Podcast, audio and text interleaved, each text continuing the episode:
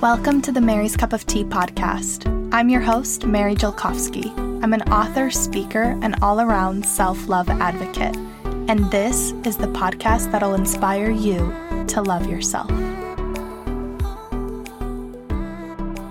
Hey, self lovers, before we dive into today's podcast episode, I want to make sure you know about my two books on self love. If you're struggling with body image or self acceptance, then I highly recommend you check out my first book, The Gift of Self Love.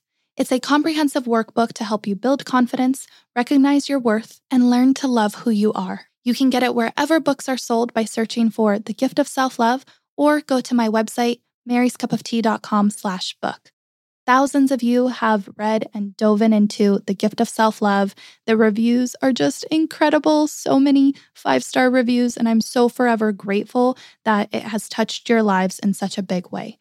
After publishing The Gift of Self Love and reading all your positive feedback, I noticed that many of you asked me for a tool that would help you build a daily practice of self love into your life, which is why I decided to create a new self love journal 100 Days of Self Love. It's got 100 journaling prompts that cover all areas of life body, identity, purpose, relationships, emotions, and more. So you can think of this as a metaphorical multivitamin for self love. You can get the journal wherever books are sold as well by searching for 100 Days of Self Love or go to maryscupoftea.com slash journal.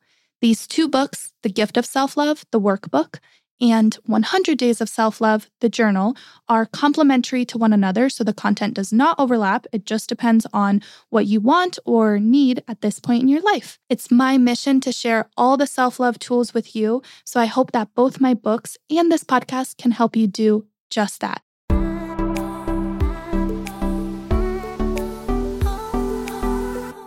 Hello, my self lovers.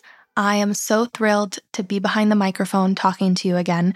I know it doesn't feel like I've been gone to you because I pre record episodes and still try to get them out to you on a weekly basis. But I have been out of town the past couple of weeks hosting a self love retreat in Costa Rica, which was so fun and amazing and fulfilling, and also brought up a lot of mixed emotions for me for a couple of different reasons. In case you haven't seen the update on social media, I recently announced, although I've kind of been hinting at it all year, but I recently announced that I am officially taking a step back from retreats for now.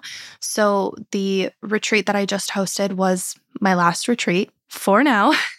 and I'm doing this for, I don't know, honestly, I feel kind of silly doing this. And when I say silly, that is my way of using more self compassionate language when what I really want to say is I feel stupid for doing this because retreats just got to a point where I feel like I'm getting a handle on the planning process and I feel more and more comfortable as a facilitator and a speaker. And they've let me meet the most amazing people and travel to beautiful places and experience life and like create a career for myself that I've always, always dreamed of. And so taking a step back from it without a concrete reason, it's like the pandemic didn't stop me. We still made it through that. But now, like doing it out of my own volition feels like not what most people would do or not what I usually would do.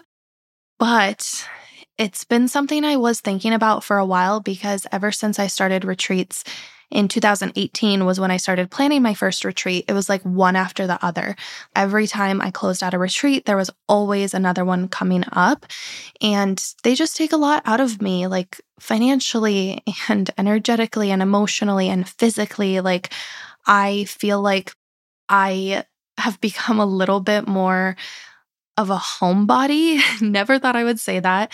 If you would have asked me three years ago, I would have been like, let's travel to all the places and do all the things. And I don't care about being in one place for any certain amount of time. But I did find myself getting homesick this last time and really wishing that there was a way I could do this that was a little bit more sustainable for me I know that life or work doesn't stop when you get married, but I am getting married in March. And because I have the privilege and luxury of running my own business, I do want to take a little bit of time off for that and just really enjoy my wedding and the honeymoon that we've been talking about. We're hoping to do some kind of safari experience.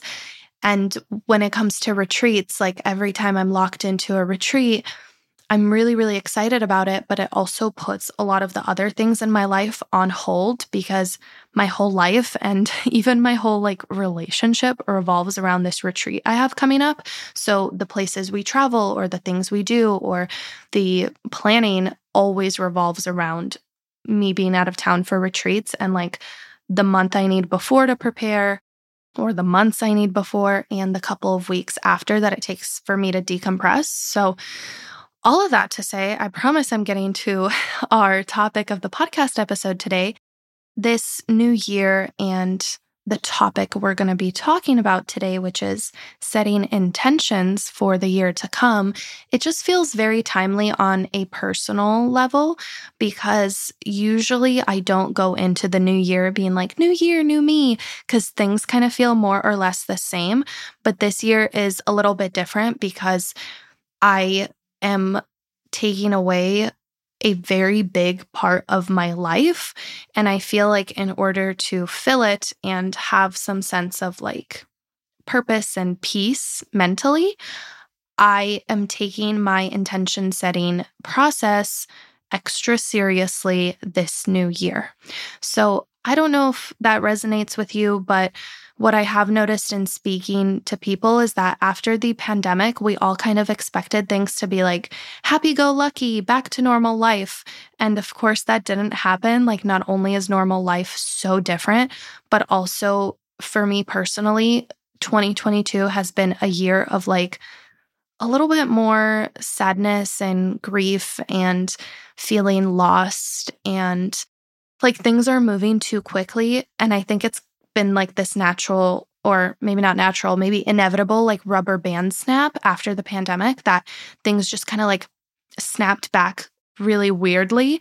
So I'm still working on finding my ground and staying grounded and I wanted to talk about my process for setting New Year's intentions in the simplest way possible. So I promise this is not going to be like a crazy long day that you need to dedicate to this. I truly just did it before recording this podcast episode, and it took me like maybe 20 minutes. And I will be revisiting it, but only for the purpose of making it a little bit more organized. But in terms of like how I approach New Year intention setting, over the past three years, I've kind of got it down to a flow that works really well for me because it is so simple and doable. And I use the word intentions here very mindfully because I don't think that things just like change overnight. And I don't really believe in setting like big, outrageous goals just because the calendar decided to switch to a different number. I think we can do that at any time of our lives. And the more like pressure we put on ourselves to have everything figured out once the clock strikes midnight, the worse we're going to feel, you know, three weeks into January when we're not doing some of those things we set out to do. So instead, I have developed a little bit more of a gentler approach. So let's get into it. It's only three steps. Four, if you are an overachiever, I will explain the optional fourth step in just a little bit. But basically, you are going to start with a word of the year. Hopefully, maybe you've already been doing this. I did talk about it in the New Year's podcast episodes last year, but having a word of the year, it just gives your year a theme. It feels so accessible and also like powerful.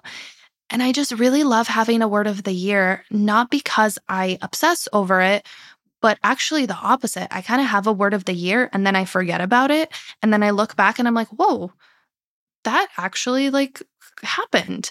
And when you have just one word of the year and not this like crazy, specific, outrageous goal, it's more likely that things will come into fruition very organically without any pressure or force. And hopefully, it can also be really fun to talk about your word of the year with friends and keep it kind of simmering in the back of your mind as you're going through 2023. So, I was racking my brain trying to come up with a word of the year to share with you on this podcast episode. And after a couple of weeks, actually, I've been thinking about this it hasn't been coming to me. I mean, certain themes have been popping up around pleasure and joy and playfulness and freedom and flow. So I have a couple of years floating, but I haven't landed on one particular word yet. And I think this is a great opportunity to share with you that this whole intention setting practice, like you don't have to have it perfect right away. And this is why I'm releasing this podcast episode a little bit before January 1st. I want you to have time to do this. I want you to just take some time to ponder before you write things down. So I've kind of started journaling and putting together my intentions, but I'm leaving lots of blanks. And the way I journal for this specifically it's not actually handwritten. I use a tool called Notion, which I'll tell you about in a little bit. But Notion is this digital planning platform, and I use it for Mary's Cup of Tea, for the podcast, for retreats. We've created all kinds of systems for that there. I'm even doing like my wedding planning, personal budget, like literally my whole like life and work management is in Notion. You can look it up, People rave about it. There are so many YouTube videos about it. And I am absolutely obsessed with it because when you're typing things, it just gives you more flexibility to change as you go and to add and modify. So if that resonates, you might enjoy Notion, but if not, you can always like go back in your journaling pages and add little carets. You know, when you put a caret and you add more words or you change things, I mean, sometimes a messy journal is the best journal. So, anyway, start thinking about your word of the year. In 2022, my word of the year was home, which is so funny because at the beginning of this podcast episode, I mentioned how I created such a strong sense of home over the year that I was honestly feeling homesick.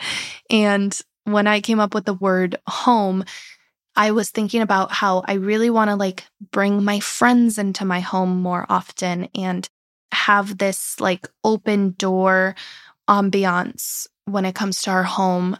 And like we redecorated quite a bit. And I found myself just like inviting my family over, which is something I didn't do that much before. So I just feel like so at home and that doesn't just include the physical structure, but it was also finding a sense of home within myself. So I'm actually like really proud and pleased of how that word came into fruition. And in 2021, my word of the year was adventure.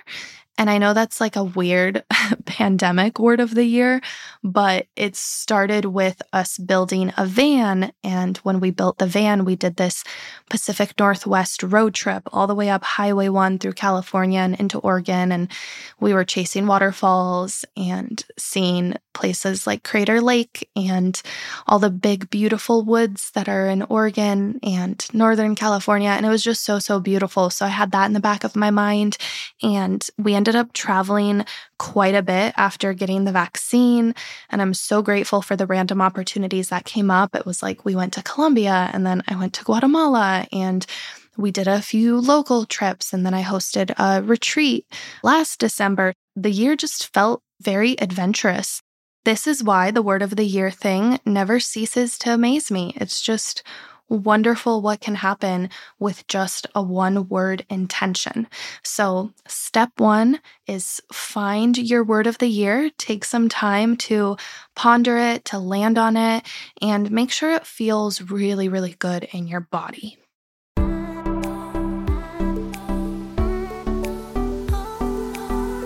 About three years ago, I started putting together a playlist with uplifting, inspiring, and empowering songs. I originally did this for myself because I love music of all different genres, and every time I would notice a song that just made me feel good, I would add it to my self love playlist. And now there are over 300 songs on my Spotify self love playlist. And these tracks are perfect for when you're getting ready, trying to hype yourself up, or going through a struggle and need a reminder for how badass you are. If you love music as much as I do, then go to maryscupoftea.com slash playlist to get the Spotify link. It will ask you for your email so that I can send you this self love playlist. And full transparency, this will also put you on my email list where I send out a monthly newsletter about stuff I'm thinking about, personal things, things I don't really share on social media, and all the happenings in the Mary's Cup of Tea world. So go to maryscupoftea.com slash playlist and let's start jamming to my self-love playlist together.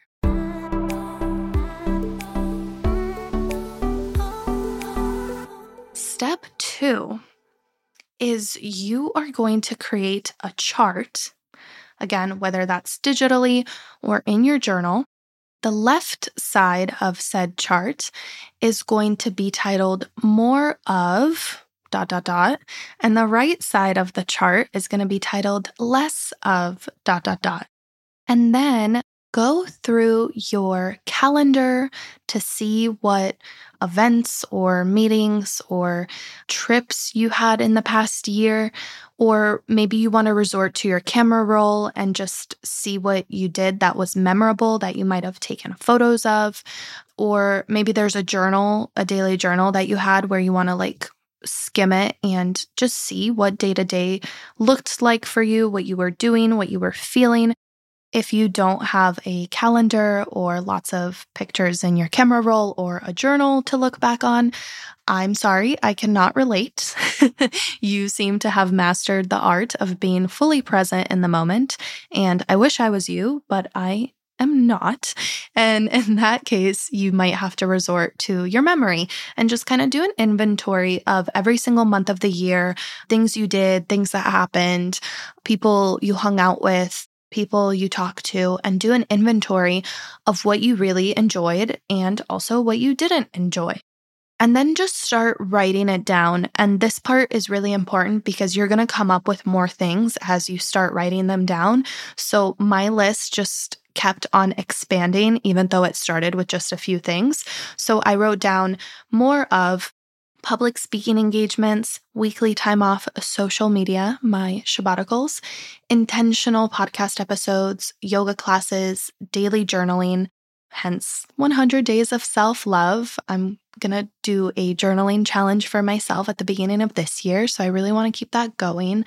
I want to create more like authentic video content and more like storytelling and showing myself, kind of like how I do on the podcast. I want one to two long trips and a few short trips, spending time outdoors, more of money from podcast sponsors, going to the library and nightly reading, which is something I feel like I've gotten really good at the second half of this year. Thrifting and playing with my style that came out of going through my camera roll and being like, wow, Mary, you've come up with some good outfits. Long term brand partnerships, time with my little sister, writing, and I want a little more structure in the way that I work. I'm not 100% sure what that looks like yet, but I kind of walk into my office and find myself doing a lot of dilly dallying and task switching and just crossing things off of my to do list. And it just doesn't feel as good as I want it to a lot of the times. So on the less of column, I'm writing down everything that I want less of next year. So Retreats were the first one there because I don't have any planned for next year at this moment. Less of only posting trends on social media and not sharing my real voice and story. Trying to please everyone worrying about money, second guessing myself, pretending like I don't work. This is funny because basically, this came from our new neighbors moved in. We got new neighbors right here next door. And on Halloween, I remember we got to talking, and the husband and wife were asking me about what I do for a living. And I kind of panicked and said, I don't work. And boyfriend looked at me and he was like, what? And I just lied because I think there's a part of me that's a little ashamed of talking about like what I do, especially because these neighbors are like physicians and have this like really cool jobs that seem really hard and really important. And sometimes I don't feel that way. The same thing with my friends when they call me, they're always like, What are you doing? And I never tell them what I'm doing. I always say, like, nothing, what's up, what's going on. And I don't know why I always pretend like I don't work. I think it's because like I like to be available and I don't want people to know that I'm busy because I want to be like there for my friends. But I think there is this aspect of like if I can't fully explain what I do, then I just resort to pretending like what I'm doing is not that great. So anyway, I wrote that down. I don't want to pretend like I don't work anymore. Not taking a lunch break, less of that, less of eating at my desk, less of ruminating, feeling like I owe people unlimited access to my time, and less of task switching, which again goes to what I want more of, which is structure in the way that I work because sometimes structure creates freedom. So I feel like if in the coming year, I could have a little bit more of a schedule and a little bit more like confidence and boundaries with what I do, I think that that's going to give me a lot of the mental freedom that I'm craving. So, this is just like a brain dumped list. Of course, you can always add to it. And then, step number three, after you've done your more of and less of chart, is to organize your intentions into categories. So, this is where digital planning just becomes so much easier.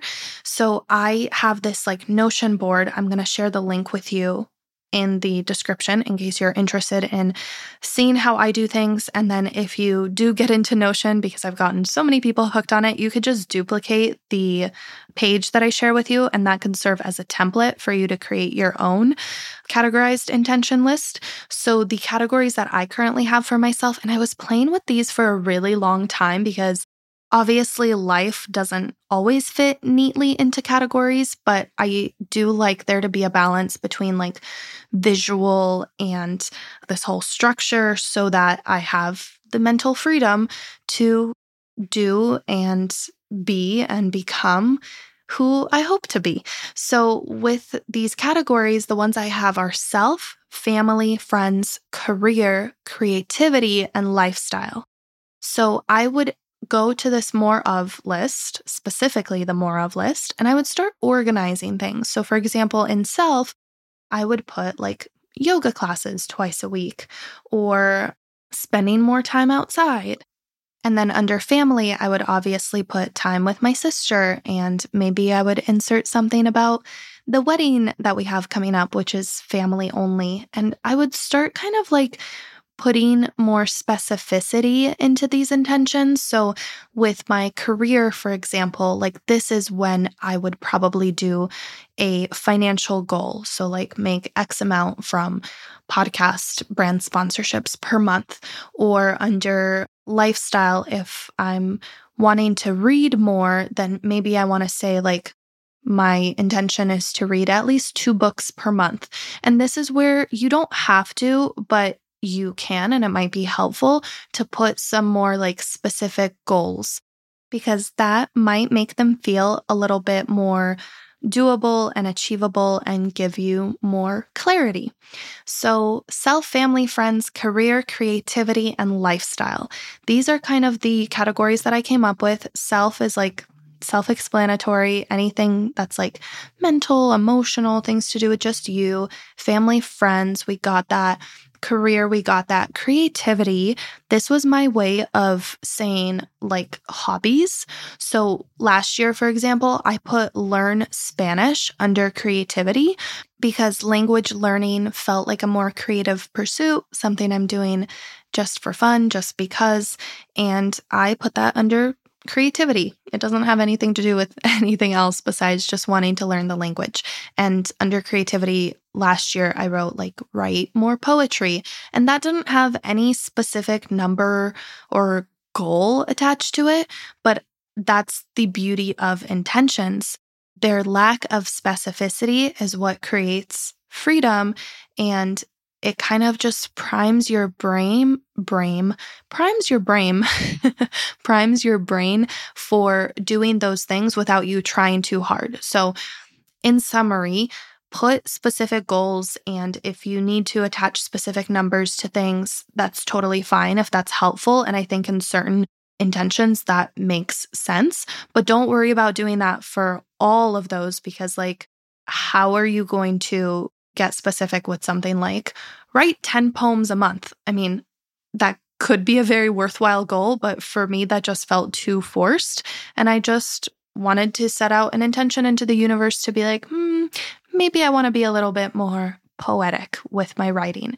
And that did come true because I included a lot of my poetry that I wrote last year in my new book, 100 Days of Self Love, which is a book slash journal and something that I'm personally going to be visiting every single day of the beginning of 2023. I'm going to do like a 100 days of daily journaling over on my Instagram, and hopefully you can join me.